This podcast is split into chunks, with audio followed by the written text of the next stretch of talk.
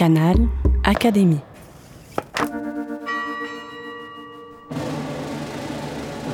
Napoléon III en débat. L'empereur et le monde. La puissance avant le désastre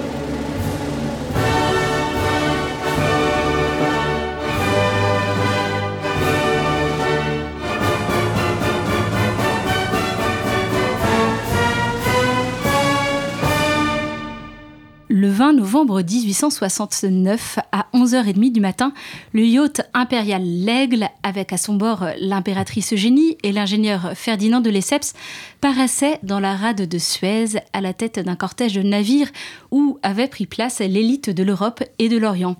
Tous ces navires mouillaient désormais dans les eaux de la mer Rouge, parmi les bâtiments de commerce venus des côtes africaines, indiennes, chinoises ou japonaises. Le canal de Suez venait d'être inauguré sous les applaudissements du monde entier. C'était le triomphe de la France. Qui pouvait imaginer que moins de 300 jours après cette apothéose, Napoléon III serait renversé à la suite d'une défaite humiliante la politique internationale reste peut-être le versant le plus énigmatique du Second Empire. Napoléon III fait la guerre, mais il veut aussi faire évoluer l'Europe par des congrès diplomatiques qui redonnent à la France sa position parmi les grandes puissances. Napoléon III triomphe lors du congrès de Paris en 1856 et 14 ans plus tard, il est prisonnier de Bismarck à Sedan. Comment tirer les lignes de force de ces événements au contraste saisissant. Pour en débattre, France Mémoire, la mission des commémorations nationales, a invité trois spécialistes en partenariat avec l'école pratique des hautes études. Bonjour. Bonjour. Bonjour. Nous avons donc Michel Battesti, docteur habilité en histoire, directrice de recherche émérite du domaine défense et société à l'Institut de recherche stratégique de l'école militaire. Bonjour. Bonjour. Jean-Romain Ferranhus, maître de conférence en histoire du droit et des institutions à l'Université de Lorraine. Bonjour. Bonjour. Et Nicolas Bourguignat, professeur d'histoire contemporaine à l'Université de Strasbourg et spécialiste de la guerre de 70. Mais nous n'allons pas commencer par la guerre, nous allons commencer par la paix. En 1852, Napoléon III déclare L'Empire, c'est la paix. Il était sincère. Et pourtant, l'avenir a été différent. Que s'est-il passé, Jean-Romain Ferranhus qui veut la paix prépare la guerre. Mais euh, l'Empire, c'est la paix, c'est le fameux discours de Bordeaux auquel vous faites allusion. On serait tenté de dire que l'arrivée au pouvoir de cet homme, euh, présenté comme un usurpateur, finalement, il inquiète aussi les cabinets européens. Euh, peut-être pas tant les diplomates, pour ce que j'ai recroisé lors de, mes recherches, mais il inquiète les cabinets européens. Et il y a une question qui va précipiter quand même une guerre, euh, c'est la question des lieux saints qu'on évoquera, hein, avec euh, euh, quelque chose qui finalement est assez sourd et assez progressif à partir de 1853-1855, l'implication de la diplomatie, du marquis de la Valette notamment, cette question qui est épineuse sur le plan juridique, elle va provoquer cette guerre, où la France finalement va en venir à soutenir, la France de Napoléon III va en venir à soutenir l'Empire ottoman aux côtés des Anglais, alors même que, j'aurai peut-être l'occasion, on aura sans doute l'occasion d'en discuter, Napoléon III n'est pas turcophile. On ne peut pas dire que ce soit les aspects de la politique étrangère qui l'intéressent le plus, la question d'Orient. Et pour autant, la France, euh, dans une logique de reconstruction et de reconfiguration de l'équilibre européen, on va y venir, se trouve aux côtés de l'Angleterre, là aussi fait important, et contre la Russie. Et c'est donc la guerre. Une guerre qui dure longtemps, beaucoup plus longtemps que prévu. Euh, une guerre douloureuse, une guerre euh, plus que douloureuse hein, quand on sait les conditions euh, de Sébastopol, etc. Bon. Et, euh, la guerre de Crimée. La guerre de Crimée. Et finalement, elle est longue, elle est douloureuse, cette guerre. Et la paix arrive enfin. 1854-1855, on a, alors que la guerre n'est pas terminée, les conférences de Vienne, hein, qui déjà, il est question de préparer le futur grand congrès de paix qui doit arriver, et puis la paix arrive enfin. Et c'est l'occasion de repenser la paix, et de la penser véritablement, peut-être de la manière dont Napoléon III l'entend, euh, qui doit donner lieu peut-être à une reconfiguration euh, d'un équilibre européen, d'un concert européen euh, à la nouvelle mode, en tout cas celle qu'entend donner Napoléon III, en rupture bah, par rapport à, à l'équilibre européen tel qu'il était encore marqué par le président du Congrès de Vienne. Donc la paix, oui, mais rapidement la guerre finalement, même si on a coutume de dire que Napoléon III n'était pas un empereur guerrier, finalement, cette guerre, elle émaille le régime d'un bout à l'autre, me semble-t-il. Michel Battisti, euh, quel était le rapport de Napoléon III aux questions militaires, son intérêt euh, pour l'armée, pour la marine, dont, vous êtes une spécialiste notamment je, voudrais quand même dire quelque chose à propos de cette histoire de, pour la paix. Il parle pour la population interne, pour l'Europe, mais aussi pour les Français. Et il veut rassurer tout le monde. Hein. mais il ne faut pas oublier que la reine Victoria l'a appelé le perturbateur universel. Moi, je sais que uniquement pour la marine, euh, sur les 218 euh, ans de, régime impérial, vous avez 36 ans de guerre. D'accord? C'est un chiffre aberrant, mais c'est les temps de guerre ajoutés les uns aux autres euh, qui sont déclarés par le, législatif et qui donnent droit à pension, etc. Donc on est dans quelque chose d'aberrant, mais on est avec une guerre partout. Moi, ce que je voudrais dire d'abord, avant de, parler de, de, la marine, c'est qu'il avait trois axes politiques majeurs euh, qui étaient être pour l'alliance anglaise, c'est une constante de la politique française depuis 1815. Tous les gouvernements, même s'il y a eu des crises, etc., n'ont pas changé ça, parce que tout simplement la France a pris conscience qu'elle ne pouvait plus faire, elle n'était plus la grande nation, elle pouvait plus faire la guerre à toute l'Europe, à moins d'une coalition européenne. Et en plus, Napoléon III, certes, deuxième axe, avait la volonté de défaire justement le congrès de Vienne. Hein. Et il y avait la chose qui avait été dite par Napoléon Ier dans le mémorial de Sainte-Hélène, euh, c'était de jouer de la carte de nationalité. Donc ça va être sa politique, l'alliance anglaise, sa politique, et en plus sur le plan international, au niveau mondial, c'est d'être une vraie puissance au niveau mondial. Or, pour être une vraie puissance au niveau mondial, eh bien, il faut une marine, et une marine forte. Et Napoléon III, qui est un homme qui bon, a été un peu dans l'artillerie, mais enfin bon, en Suisse, hein, ça faisait toujours rire, un artilleur suisse, jusqu'au jour où j'ai fait une conférence devant un, artilleur suisse qui l'a plutôt mal pris.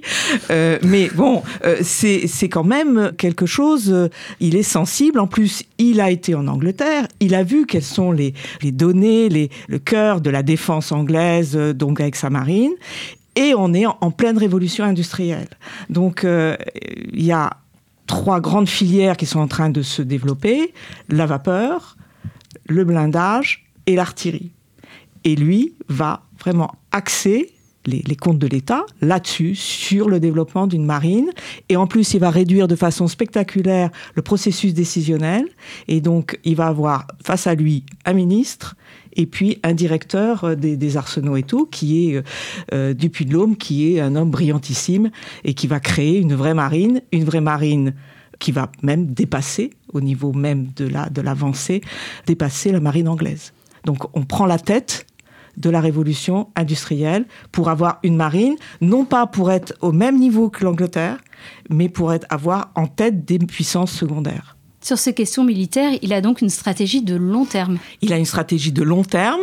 En plus, il va être servi par la guerre de Crimée, parce que la guerre de Crimée va déblayer en quelque sorte hein, les, guerres à ce moment-là, euh, montrent euh, ce qui est important au niveau technique. C'est pas le cas à l'époque de Napoléon Ier, hein, qui était avec le canon Gribeauval, etc., qui lui a joué surtout sur, sur la tactique. Euh, là, lui, il a entre les mains la, la, révolution industrielle et il sent qu'il y a des choses qui peuvent se faire. Et donc, il va effectivement mettre en, place euh, un système euh, où ils vont vraiment euh, donner le, maximum, mais pas à parité avec l'Angleterre. Parce que l'Angleterre, il faut toujours aller dans son sens, et surtout dès qu'il y a une puissance qui devient trop puissante sur le continent, eh bien à ce moment-là, l'Angleterre intervient d'une façon très violente et empêche cette émergence d'une puissance importante. Nicolas Bourguigna, nous sommes encore au début de l'Empire, mais peut-on parler d'un Napoléon III chef de guerre? Euh, chef de guerre, non, moi je n'irai pas dans cette direction-là, dans la mesure où moi je l'ai toujours senti relativement mal à l'aise lorsqu'il s'agissait de se porter à, la tête des armées, que ce soit pendant la, campagne italienne de 59 euh, ou a fortiori pendant la campagne de, de 70. Pour revenir sur ce qui a été dit précédemment, l'Empire c'est la paix, oui, moi je pense que c'est effectivement une phrase euh, qui, a été beaucoup commentée, qui a beaucoup fait réfléchir. Elle était à l'usage effectivement de la population française, comme l'a dit Michel Battesti, euh, mais je pense qu'elle a aussi un retentissement en, Europe, parce que, à mon avis, la reconnaissance du Second Empire est, loin d'être un, fait si évident pour les, chancelleries euh, européennes. Il me semble qu'il y a eu quand même des hésitations, des résistances même hein, du côté de la Russie, entre autres. Et, puis, euh, je, pense pour avoir étudié surtout hein, les, origines de la guerre de 70, moi, c'est mon domaine, je, pense qu'on sous-estime la gêne euh, dans laquelle euh, l'avènement d'un Bonaparte en France pouvait placer le reste de l'Europe au milieu du 19e siècle. Euh, l'avènement de Bonaparte, ça réveille quand même des souvenirs pénibles. Euh, vieilles angoisses. Ceux d'une grande nation expansionniste, voilà, qui a, qui a triomphé par les armes, qui a annexé, qui a satellisé, qui a, qui a transformé la, la, carte de l'Europe. Et on voit quand même que ces peurs euh, elles sont présentes en 52, au, moment du rétablissement de l'Empire. Elles restent présentes euh, par la suite lors de chaque grande crise, finalement. Et justement, euh, sur la scène européenne, quelle est l'ambition de Napoléon III Quel rôle veut-il jouer, Jean-Romain Ferrand-Hus Alors l'ambition euh, de Napoléon III sur la scène européenne, sur la scène internationale, on dirait d'abord européenne, je pense qu'il faut peut-être l'analyser en, en, deux temps. D'abord l'ambition peut-être théorique, les écrits de jeunesse, euh, les idées napoléoniennes, et puis la mise en pratique de cette ambition. Cela a été dit déjà, lorsqu'il, en 1832, il est euh, le dépositaire d'une tradition bonapartiste, mais qui finalement, idéologiquement, n'a pas été très développée. Il faut la nourrir par des écrits. Il faut la nourrir, et les idées napoléoniennes participent de, de cet effort-là. Et il va puiser à une Bible, un bréviaire, qui est le mémorial de Sainte-Hélène, dont il va donner une lecture apaisée. Donc il va s'efforcer de donner une lecture apaisée. C'est-à-dire qu'on ne trouve pas euh, dans ses écrits, dans ses idées napoléoniennes qui paraissent au début des années 1830, euh, il faut voir alors que Louis-Napoléon Bonaparte est un prince qui n'a aucune expérience de l'action publique. Hein. Et dans ces écrits-là, euh, toute allusion à une quelconque domination militaire, on a l'impression que Napoléon Ier n'a pas fait la guerre. On nous parle de système général européen, d'empire des nations libres, etc., de principes révolutionnaires mais on participe vraiment de, euh, ce mémorial de Sainte-Hélène euh, vu à la mode napoléonienne lui-même, puisque quand, Napoléon à Sainte-Hélène, euh, sous la dictée de Lascaz, a fait ce mémorial, il a voulu travailler pour la postérité. Et on trouve cette idée que finalement, l'Europe, l'Europe telle que l'a pensé Napoléon ne, ne pourra pas advenir par les armes. Et c'est une des questions, je pense, qu'on évoquera. C'est comment euh, mettre en place un système européen. Alors je crois que Napoléon, Louis-Napoléon Bonaparte a cette formule, l'empire des nations libres de l'Europe. C'est une formule qu'on trouve dans un cadre qui est confédéral ou une association euh, d'États libres. Comment mettre en place ce système-là euh, sans les canons, sans la guerre, sans la conquête militaire. Et je crois que c'est un des paradoxes finalement. En ce qu'on regarde, euh, le régime, c'est un régime impérial. C'est l'empire dont il s'agit. L'empire, c'est la paix, mais l'empire est, rétabli. Et, qui pense empire pense conquête. Et pourtant, euh, au cours de ces années, la France ne s'est pas agrandie territorialement. Euh, le comté de Nice, la Savoie, c'est pas c'est pas grand chose. C'est pas grand chose. Bon, au niveau des frontières. Et pourtant, il y a bien une stratégie qui consiste à penser l'empire à penser une certaine forme d'impérialisme politique, euh, juridique aussi, à travers euh, le développement et l'expansion du modèle juridique français, autrement que par la conquête euh, territoriale et militaire, à travers ce qu'on peut appeler un impérialisme doux un impérialisme informel, et qui consiste finalement, à travers notamment la diplomatie, c'est ce que j'ai étudié, à se poser, les diplomates de Napoléon III en particulier, à se poser à la fois comme euh, les auxiliaires, les aiguillons des réformes d'État étrangers, mais en même temps euh, comme des vecteurs d'influence et éventuellement euh, d'exportation du droit français à l'étranger. Donc je crois que c'est des questions qui ne sont pas encore très théorisées d'ailleurs. je pense que vous en avez peut-être parlé aujourd'hui avec M. Todd, mais qui méritent de l'être parce que cette politique européenne, pensée d'une manière parfois ingénue dans les idées napoléoniennes, elle doit reposer sur des faits. Et les faits, on constate qu'il n'y a pas d'agrandissement territorial, mais qu'il y a en permanence, à travers la marine, à travers la diplomatie, les voies de l'influence, les voies de la puissance, qui sont euh, qu'on cherche à optimiser. Euh, le Second Empire, Napoléon III va chercher à redonner le lustre de la diplomatie. Et redonner un lustre à la diplomatie, c'est d'abord lui redonner une image. On pense à quoi? On pense à l'hôtel du Quai d'Orsay. Mmh. Le ministère des Affaires étrangères, jusqu'alors, il était nomade. Mmh. Mmh l'inauguration euh, du, euh, du Quai d'Orsay, il y aura une métonymie, c'est un phénomène euh, notable au niveau de l'impression en 1853. Redonner un lustre à la parole de la France, à son action extérieure. Dans cette logique, qui est une logique d'un concert européen qui est pensé dans un équilibre pour la liberté des nations, donc dit altruiste, mais qui en réalité est aussi une manière de défendre les intérêts de la France d'une autre manière, économique, culturelle. Est-ce que le congrès de Paris est finalement le, triomphe de cette euh, vision du monde, Michel Battesti? Bah, Oui, évidemment. Mais c'est un peu un cas particulier dans, le schéma, parce que l'autre grande euh, volonté de Napoléon III, qui est une volonté soutenue, parce qu'il faut voir aussi la politique intérieure, elle est soutenue par la gauche, par les républicains, et c'est toute la politique euh, à, l'égard des, nationalités. Donc là, en, l'occurrence, pour la, Crimée, enfin ce qu'on a appelé la Crimée, qui est plus large, puisque ça touchait toute, toute, la Russie, on arrive avec effectivement la Valachie, euh, mm. la Moldavie, qui est libérée de la tutelle ottomane, et il va faire en sorte d'ailleurs d'obtenir que les deux principautés se relient, que ce soit la Roumanie, ce qui est quand même, en mettant à la tête d'ailleurs un, un qui est quand même assez, assez curieux. Mais enfin bon, quelque part, euh, effectivement, il est devenu, et il s'est imposé avec la guerre de Crimée, comme étant euh, l'arbitre de l'Europe. Ça, c'est évident.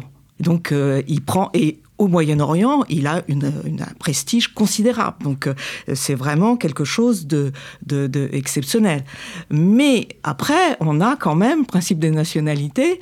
Euh, il est poussé par son cousin, il est poussé par et surtout par des politiques euh, pour l'Italie. Hein, on a introduit l'Italie quand même dans le Congrès de Paris. On a parlé de, de, de, la tutelle autrichienne qui est insupportable, même si c'est pas énorme. On en a parlé. C'est quand même important.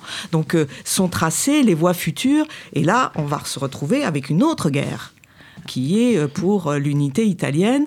C'est quand même certes une volonté d'impérialisme velours, hein, comme dit Todd, mais euh, on va finir par faire la guerre quand même. Hein, euh, et on va pousser, en fin de compte, l'Autriche va tomber dans le panneau et va tomber dans le piège qu'a tendu quelque part Napoléon III, avec beaucoup de, beaucoup de subtilité. Il est très rusé, très subtil, euh, etc.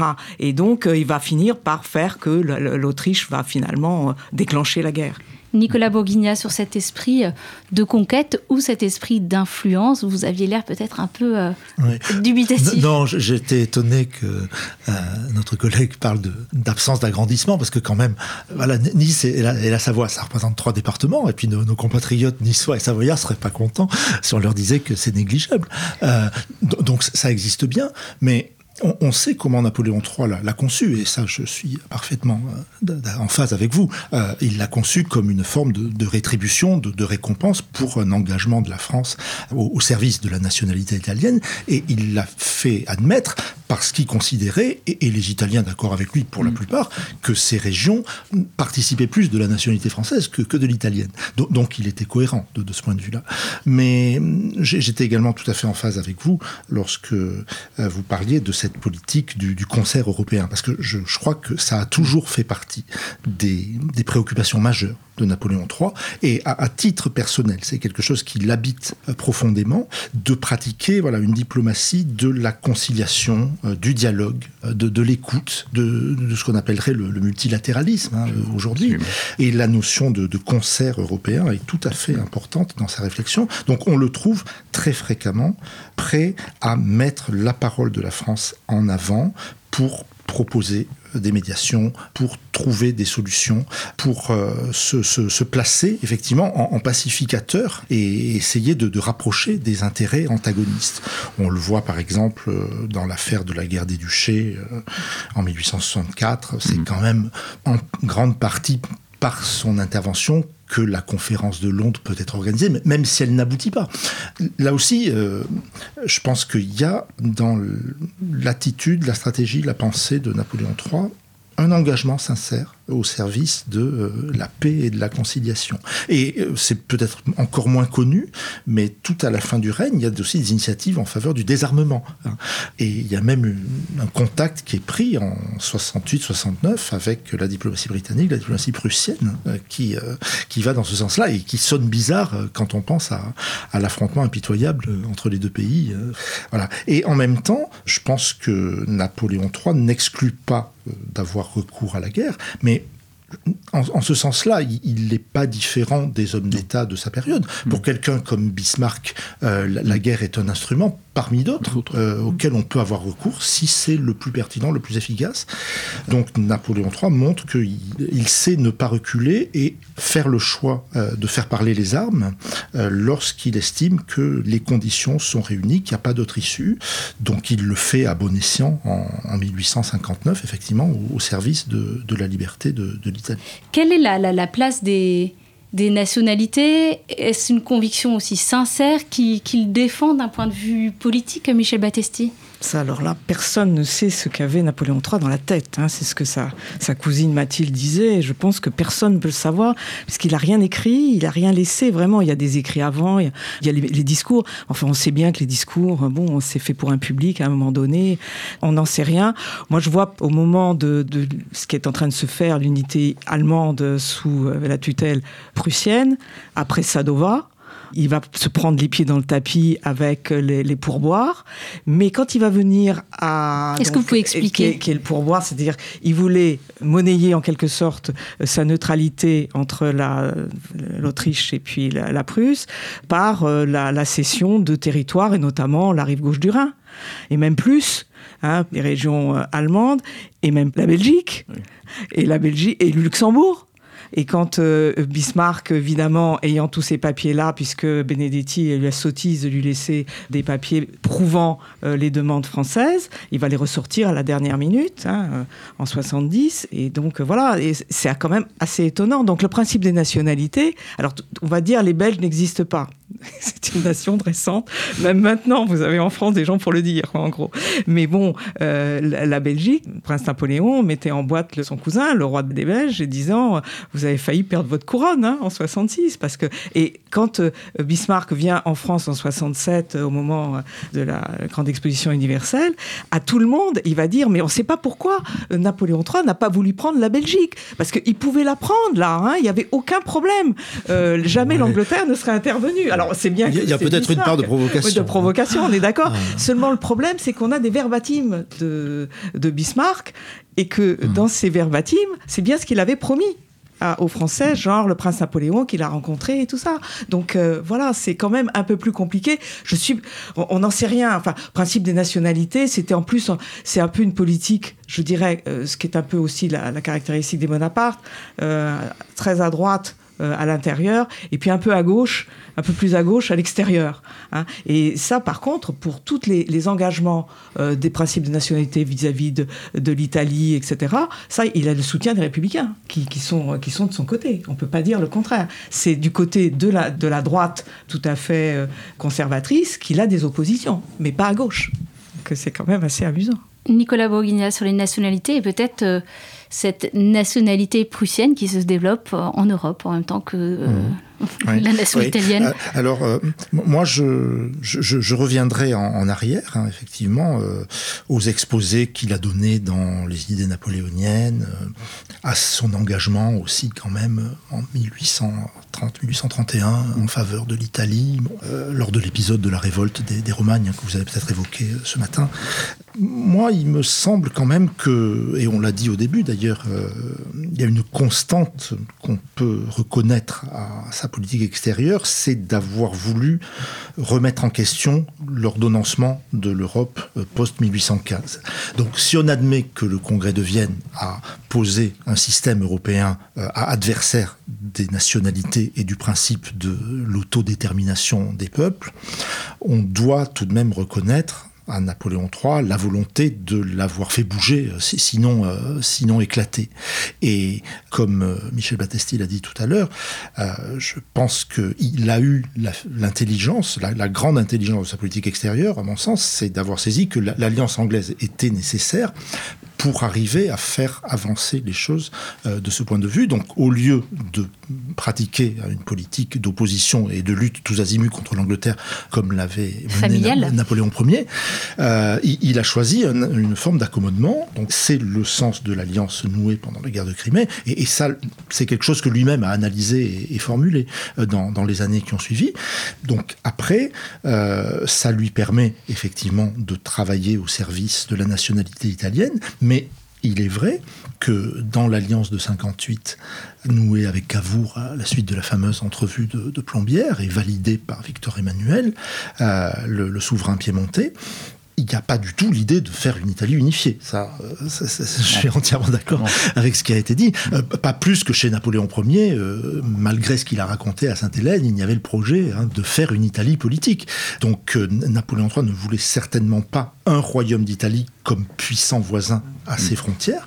Il se satisfaisait très bien de voir une Italie tripartite, voire quadripartite. Et effectivement, euh, après donc la, guerre de 59 et la victoire sur l'Autriche, lorsqu'il bat en retraite, hein, euh, en quelque sorte en, déclenchant cette entrevue de Villafranca, cet armistice, donc qui l'oblige finalement à euh, offrir une paix moins ambitieuse que euh, les, termes de, l'alliance, il voit encore hein, une Italie confédérale, hmm. avec la présidence du pape, euh, bon, et donc une Italie centrale préservée. Euh, vous savez peut-être qu'il a été question de, placer le prince Napoléon à, la, tête de, cette... On l'a dit, mais ça n'a jamais été. Ça, aurait, été. non, mais pas, plus que les, pas plus que les muratistes sur l'Italie du Sud. C'est du même ordre. Eux, ils rêvaient. ils en rêvaient, lui, pas. C'est de, de l'ordre des rêveries.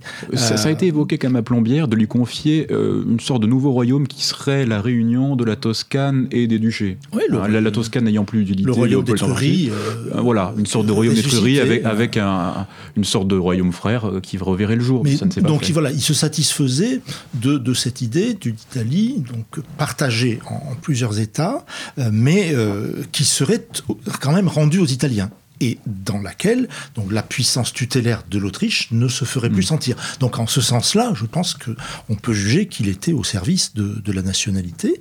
Bon, après, il, n'a pas sans doute euh, effectivement euh, correctement euh, analysé l'aspiration du, du, peuple allemand à réaliser son unité en tant qu'État-nation, et il a sous-estimé, je pense, l'audience, l'écho que soulevaient les progrès de, de la Prusse dans l'ensemble du monde germanique, ce qui a conduit euh, la, stratégie extérieure de la France à une série d'approximations, de, mauvaises évaluations. Et bon, c'est ce qu'on appelle le déclin de la politique extérieure française dans la, deuxième partie du règne et particulièrement la, deuxième mmh. moitié des années 60. Alors nous allons y revenir sur ce nouveau contexte international qui intervient dans les années 60. Mais auparavant, Michel Battisti, euh, pourrions-nous parler de ce qui se passe hors d'Europe? Parce que Napoléon III est extrêmement actif aussi sur ce terrain-là. Il y a l'Algérie qui pourrait être peut-être un cas à part, ce qui se passe en Afrique, au Sénégal, en Asie, en Indochine.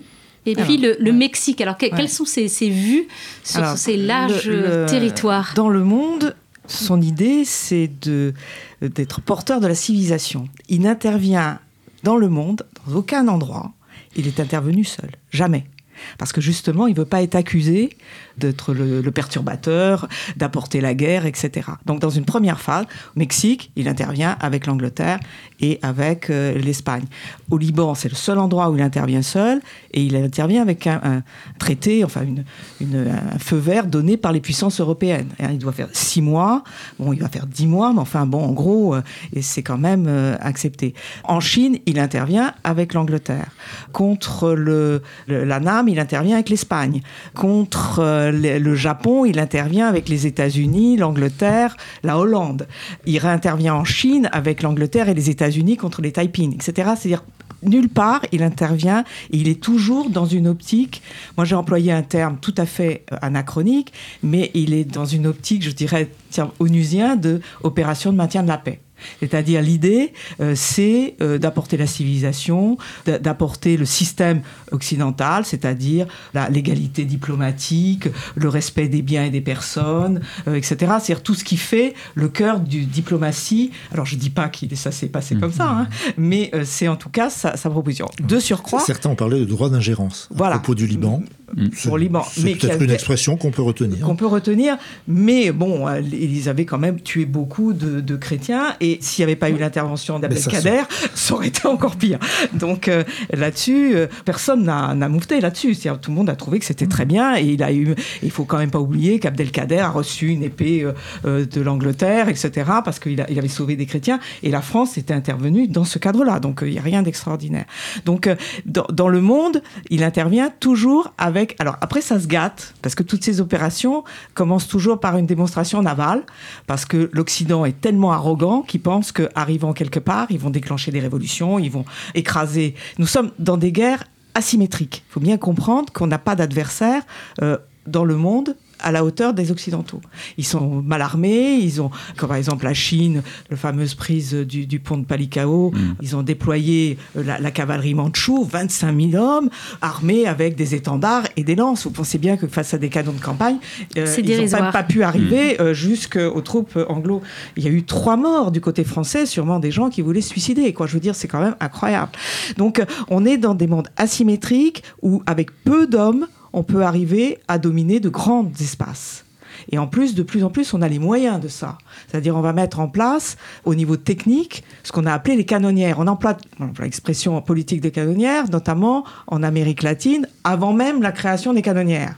Mais quand elles vont apparaître, vraiment dans les années 1859-60, c'est-à-dire des petits bâtiments fortement armés avec un tirant d'eau très faible qui peuvent remonter les fleuves, c'est l'arme de la conquête. C'est l'arme de la conquête de toute, de l'Afrique, de l'Asie, euh, des Amériques, etc. Il n'y a rien à faire, c'est comme ça.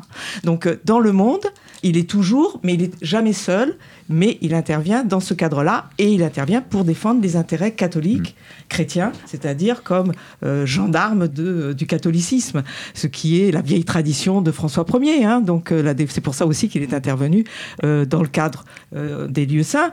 Pour les lieux saints, il n'est pas intervenu pour ça, puisque la diplomatie française avait dit nous ne nous battrons pas, nous irons pas jusqu'à nos intérêts. Hein. Donc ils ont laissé tomber. Si on visite actuellement Jérusalem, on a tout de suite l'idée. Moi j'ai toujours, ça m'a fait hurler de rire quand j'ai vu. J'ai dit bon ben voilà, on a perdu la guerre de Crimée quoi en visitant Jérusalem, vu l'importance des, des, des orthodoxes. Donc il intervient pour ça et ça lui permet d'avoir sur le plan intérieur, euh, je dirais, une grande audience. Et, il intervient souvent d'ailleurs parce que justement, comme il embête les gens avec l'histoire italienne et notamment le pape, il y a toujours cette compensation. Voilà. Et la question romaine, elle, par contre, jusqu'au bout, il va jamais vouloir, même en 70, euh, même euh, sur le champ de bataille, quand il y a la proposition des Italiens de faire un traité de neutralité avec l'Autriche, la condition sine qua non des Italiens, c'est il faut quitter Rome. Il refusera.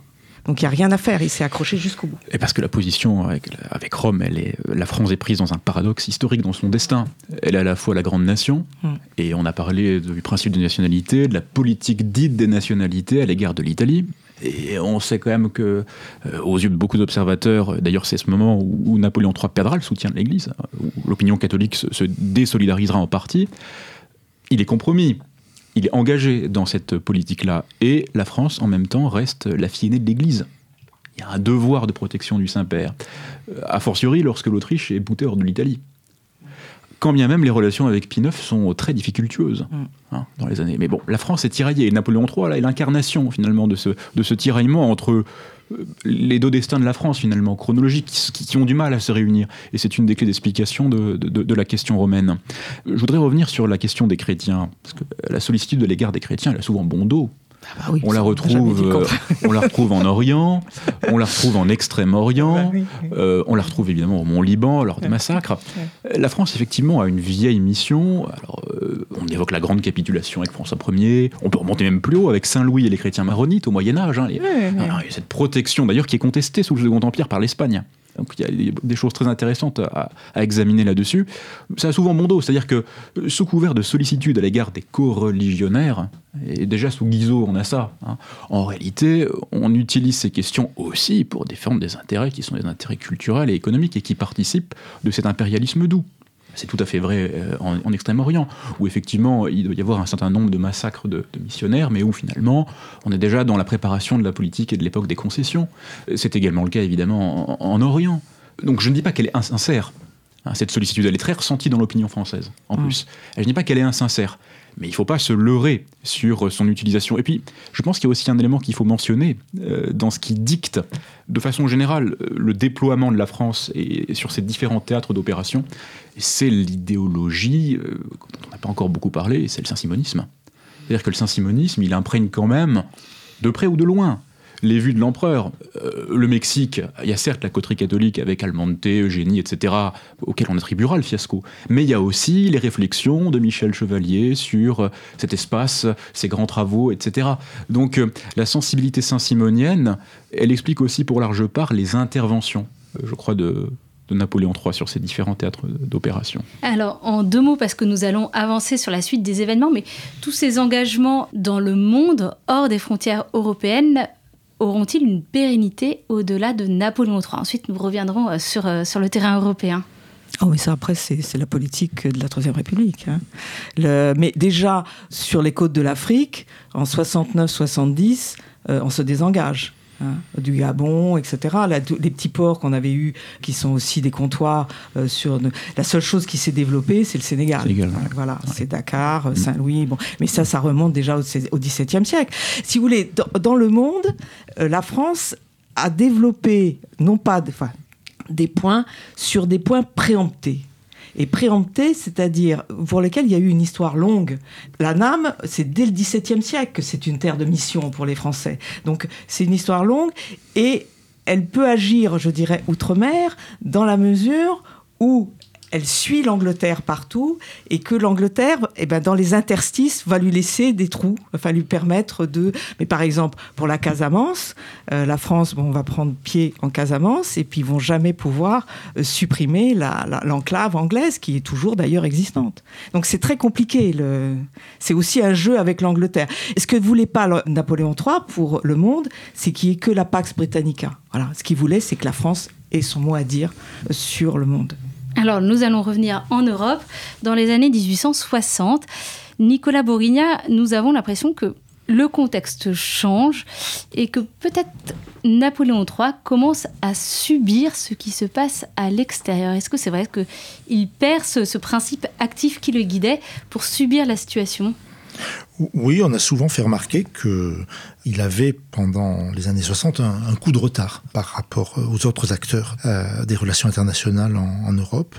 Donc on peut retenir cette idée et ça renvoie à ce que je disais tout à l'heure euh, sur la sous-appréciation ou la mauvaise appréciation euh, qui est la sienne de l'impatience hein, des Allemands de voir advenir cet État-nation, puisque finalement, sur la question de la la nationalité et de la, légitimité d'une forme d'union politique du, peuple allemand, je pense qu'il n'y avait pas tellement de contestation dans la réflexion de Napoléon III. Sur le principe, il y était favorable. Le personnel politique, euh, je dirais, il est peut-être plus partagé, hein, puisqu'on sait qu'il y a un parti pro-prussien et puis un mm. autre plus favorable à, la tierce Allemagne, donc l'Allemagne méridionale, catholique, libérale, qui penche davantage vers, vers l'orientation euh, autrichienne. Donc c'est vrai qu'il y a une division qui passe aussi au sein du personnel euh, diplomatique, mais par exemple en 70, quelqu'un comme Émile Olivier, lorsqu'il accède au ministère, il s'est dit ouvertement euh, et explicitement favorable à, la réalisation de, l'unité allemande, sans aucune ambiguïté. Euh, bon, par ailleurs, pendant les années 60, euh, oui, le, contexte change. donc il y a cette montée de l'Allemagne on la retrouve euh, sur la guerre des duchés en 64, on la retrouve avec euh, la, guerre de, 66. On, l'avait déjà éprouvé, à vrai dire, euh, en 59-60, où il y a une première crise franco-allemande, hein, puisque il y a tout de même des, inquiétudes qui parcourent l'opinion, la, presse, les diplomates, les princes, hein, lorsqu'on voit la France s'allier au Piémont-Sardaigne et bousculer l'Autriche en Italie du Nord. Bon, il y a des des rumeurs qui enflent, des, ambitions qu'on prête à la France, et notamment les ambitions annexionnistes dont on parlait tout à l'heure. Et là, justement, les, pourboires euh, niçois et savoyards, euh, aux yeux des Allemands, ce n'est qu'un signe avant-coureur d'ambitions nouvelles qui vont porter vers la rive gauche du Rhin, euh, qui vont porter sur la Rhénanie, donc des, terres profondément germaniques et importantes pour le, patriotisme allemand.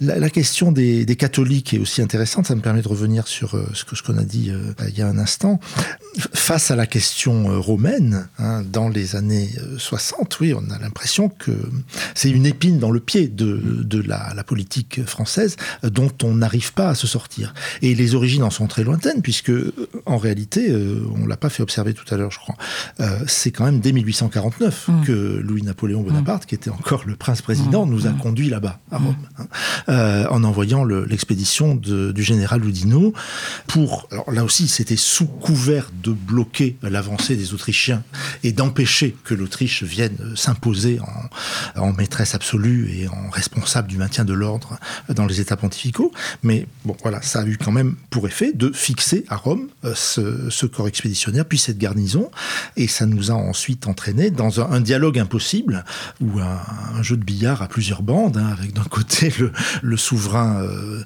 euh, italien, donc Victor Emmanuel, euh, le pape Pie IX, l'opinion catholique française et internationale. Donc ça passe par euh, les, négociations euh, qui amènent à la Convention de septembre de 1864, donc où on explique que les Italiens vont s'engager à ne jamais attaquer Rome, mais, mais qui le croit véritablement hein?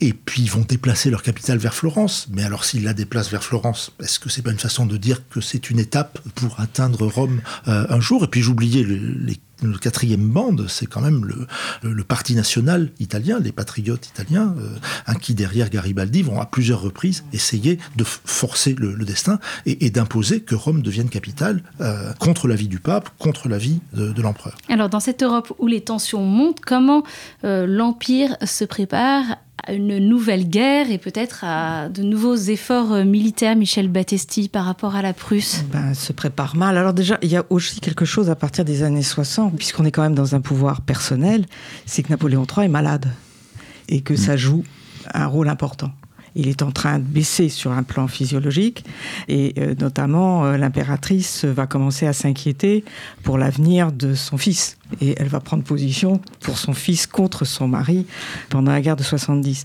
donc c'est important. Moi je l'ai trouvé même dans la marine alors que c'est son obsession.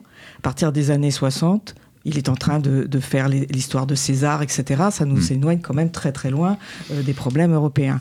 Donc euh, sur, euh, sur la, la question de savoir comment il se prépare, il pense qu'il va avoir à affronter c'était très amusant quand ils ont quitté le, le Mexique, les soldats, ce qu'ils disaient, c'est maintenant le prochain adversaire, c'est la Prusse. Et vraiment, c est, c est, il le savait. Il le. C'est vraiment les, les soldats de base, hein, c'est pas les officiers, etc. Donc euh, ils savent. Ils pensent donc là au niveau démographique, euh, au niveau de l'armée, euh, ça va être un peu juste. La France n'a pas suffisamment d'hommes et donc ils pensent qu'il faut changer euh, le euh, dispositif de l'armée, que l'armée ça doit changer parce que tout simplement maintenant il y a le chemin de fer, il y a la, la montée en puissance des armements, de l'artillerie, etc. Donc euh, il est évident euh, qu'il faut changer d'armée et qu'il faut la préparer à une guerre. Euh, il va y avoir des réunions entre les civils et les militaires. Napoléon III fait venir son cousin parce que pour avoir au moins un poids parce qu'il est tout seul pour défendre l'idée de, de, mettre en place un système comme la Prusse, c'est-à-dire un système de service national obligatoire et pour euh, tout le monde. Donc euh, et universel, universel et obligatoire. Les, les militaires n'en veulent pas vraiment parce que le système qui est en place, qui est 7 ans, hein, pour ceux qui euh, font l'armée, ben 7 ans, on, a une armée semi-professionnelle. Ils pensent que 3 ans, puisque c'est ce qu'il ce qu y a la Prusse, 3 ans, de, ça ne va pas être suffisant. Donc, euh, ils, ils sont contre, puis ça va totalement changer le dispositif. Euh, et les, les, les civils sont vent debout contre. Donc euh, c'est une loi qui va passer et qui va être totalement transformée de sorte à ne pas être applicable. Donc, euh, mais, mais une armée, c'est pas uniquement des soldats, le nombre de soldats. Ce qui compte aussi, c'est la formation la formation des officiers. Et on a une armée qui n'est pas faite et Napoléon III en a conscience n'est pas faite pour combattre en Europe. C'est une armée qui est l'armée d'Afrique en fin de compte. Tous ces officiers avec généraux, ces combats asymétriques euh, dont vous parlez voilà absolument. Tous ces officiers généraux maréchaux ne sont que des officiers qui ont conduit maximum 10 000 hommes euh, qui ont fait des coups de main qui sont particulièrement bien organisés pour la contre-guérilla mais pas du tout pour des grands mouvements. Et d'ailleurs il s'en est rendu compte lui-même en Italie. Et il l'a dit il a dit j'ai pas d'officier j'ai pas une armée hein. cette armée elle est sur le plan logistique c'est un vrai bazar.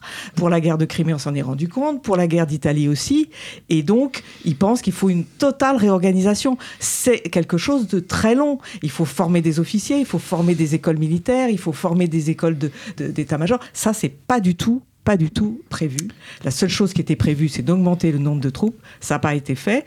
De surcroît, il avait développé la marine quand on développe un, système d'armes, il faut tout changer. Alors, il y avait, on avait changé des fusils dans l'armée de terre, et le ce qui pêchait, c'était l'artillerie. C'était une artillerie de bronze se chargeant par la bouche. Pendant, en 67, pendant l'exposition universelle, ils avaient vu ce que c'était que l'artillerie prussienne, qui était en acier et se chargeant par la culasse. D'ailleurs, ils avaient donné la Légion d'honneur à Krupp hein, pour le féliciter de ce si beau canon. Et c'est cela qu'on va trouver en 70 devant nous. Et nous ne les avons pas. Alors, il nous reste très peu de temps, donc je vais finir par une dernière question qui sera la même pour tous. Quand nous parlons de Napoléon III, aujourd'hui, il y a deux tâches indélébiles qui restent sur le personnage. Le coup d'État d'origine et puis cette défaite euh, de Sedan qui reste un traumatisme euh, pour beaucoup de Français.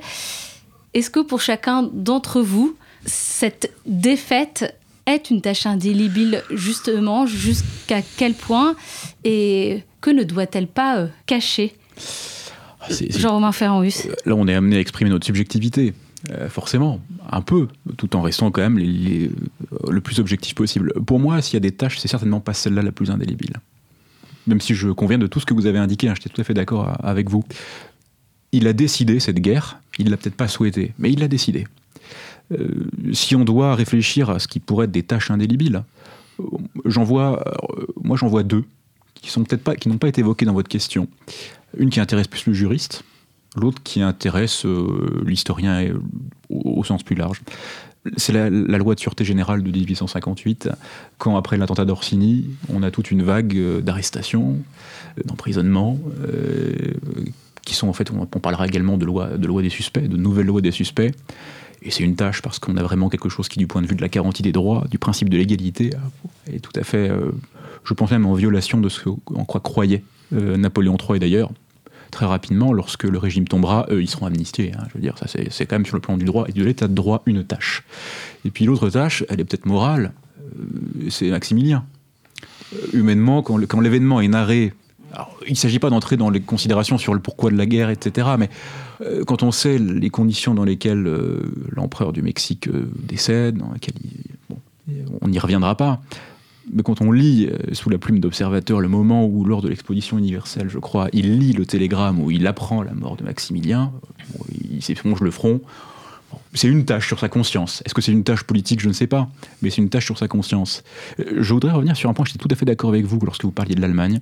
Euh, vous avez dit que si euh, on n'avait pas forcément, si on s'était crispé à la formation de cet État très important et très peuplé, c'est parce qu'il constituait une alternative. Et je crois que c'est très vrai.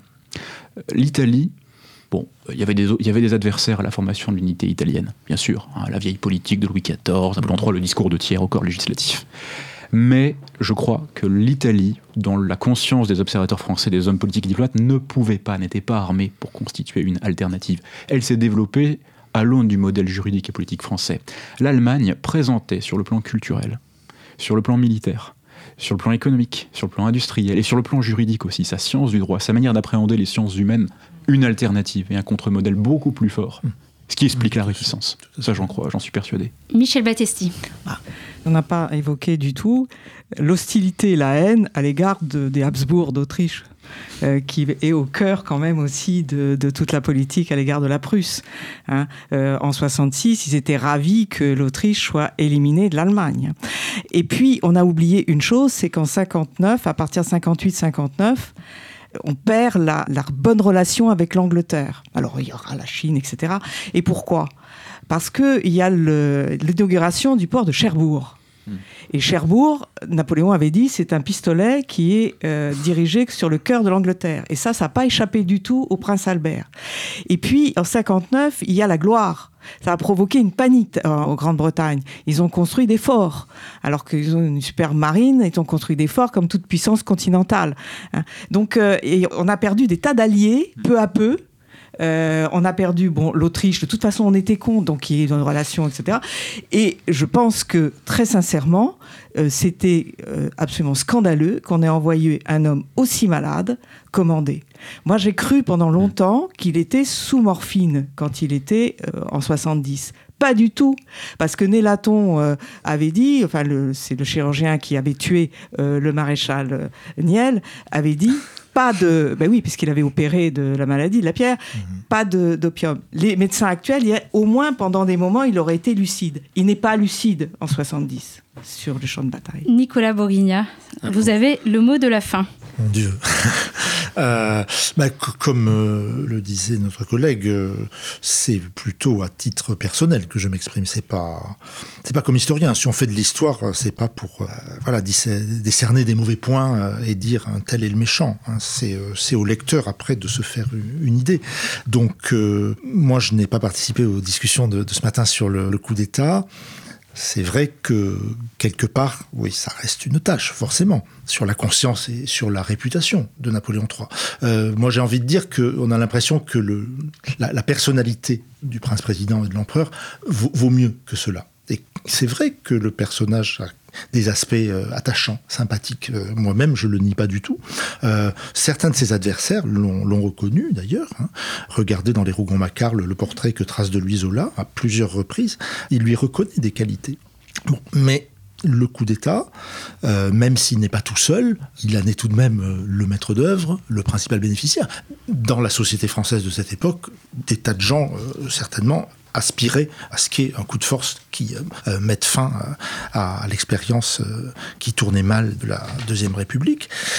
Il n'empêche qu'il en est le, premier bénéficiaire. Après, sur la défaite, ma foi, moi j'ai l'impression qu'il laisse, laisse après 18 ans de règne un pays amputé de, trois départements et privé d'un million et demi de ses habitants, donc annexé ça reste un échec. Une tâche sur sa conscience, je ne sais pas, mais en tout cas un échec. Et j'observe que dans la mémoire du bonapartisme, la mémoire politique du bonapartisme qui a tenté de se survivre dans les années 70, y compris après la mort euh, de Napoléon III, euh, dont on fête le 150naire, euh, c'est quand même quelque chose qu'on a toujours tenté, sinon d'effacer, du moins de, de, minimiser, en parler le moins possible. D'escamoter. Eh bien, c'est noté. En tout cas, un grand merci à tous les trois d'avoir accepté de répondre à notre invitation. Je rappelle que cette série est produite par France Mémoire, la mission des commémorations nationales, en partenariat avec l'École pratique des hautes études, sous la double direction scientifique des historiens Yves Vollet et Jean-Claude Yon. Euh, chers auditeurs, comme le disait Nicolas Bourguigna, vous êtes invités à vous faire votre propre opinion sur euh, Napoléon III à la lumière des différents épisodes de cette série que je vous invite à écouter dans son intégralité sur le site de France Mémoire ou de Canal Académie. Merci et à bientôt. Canal Académie. La plateforme de podcast de l'Institut de France.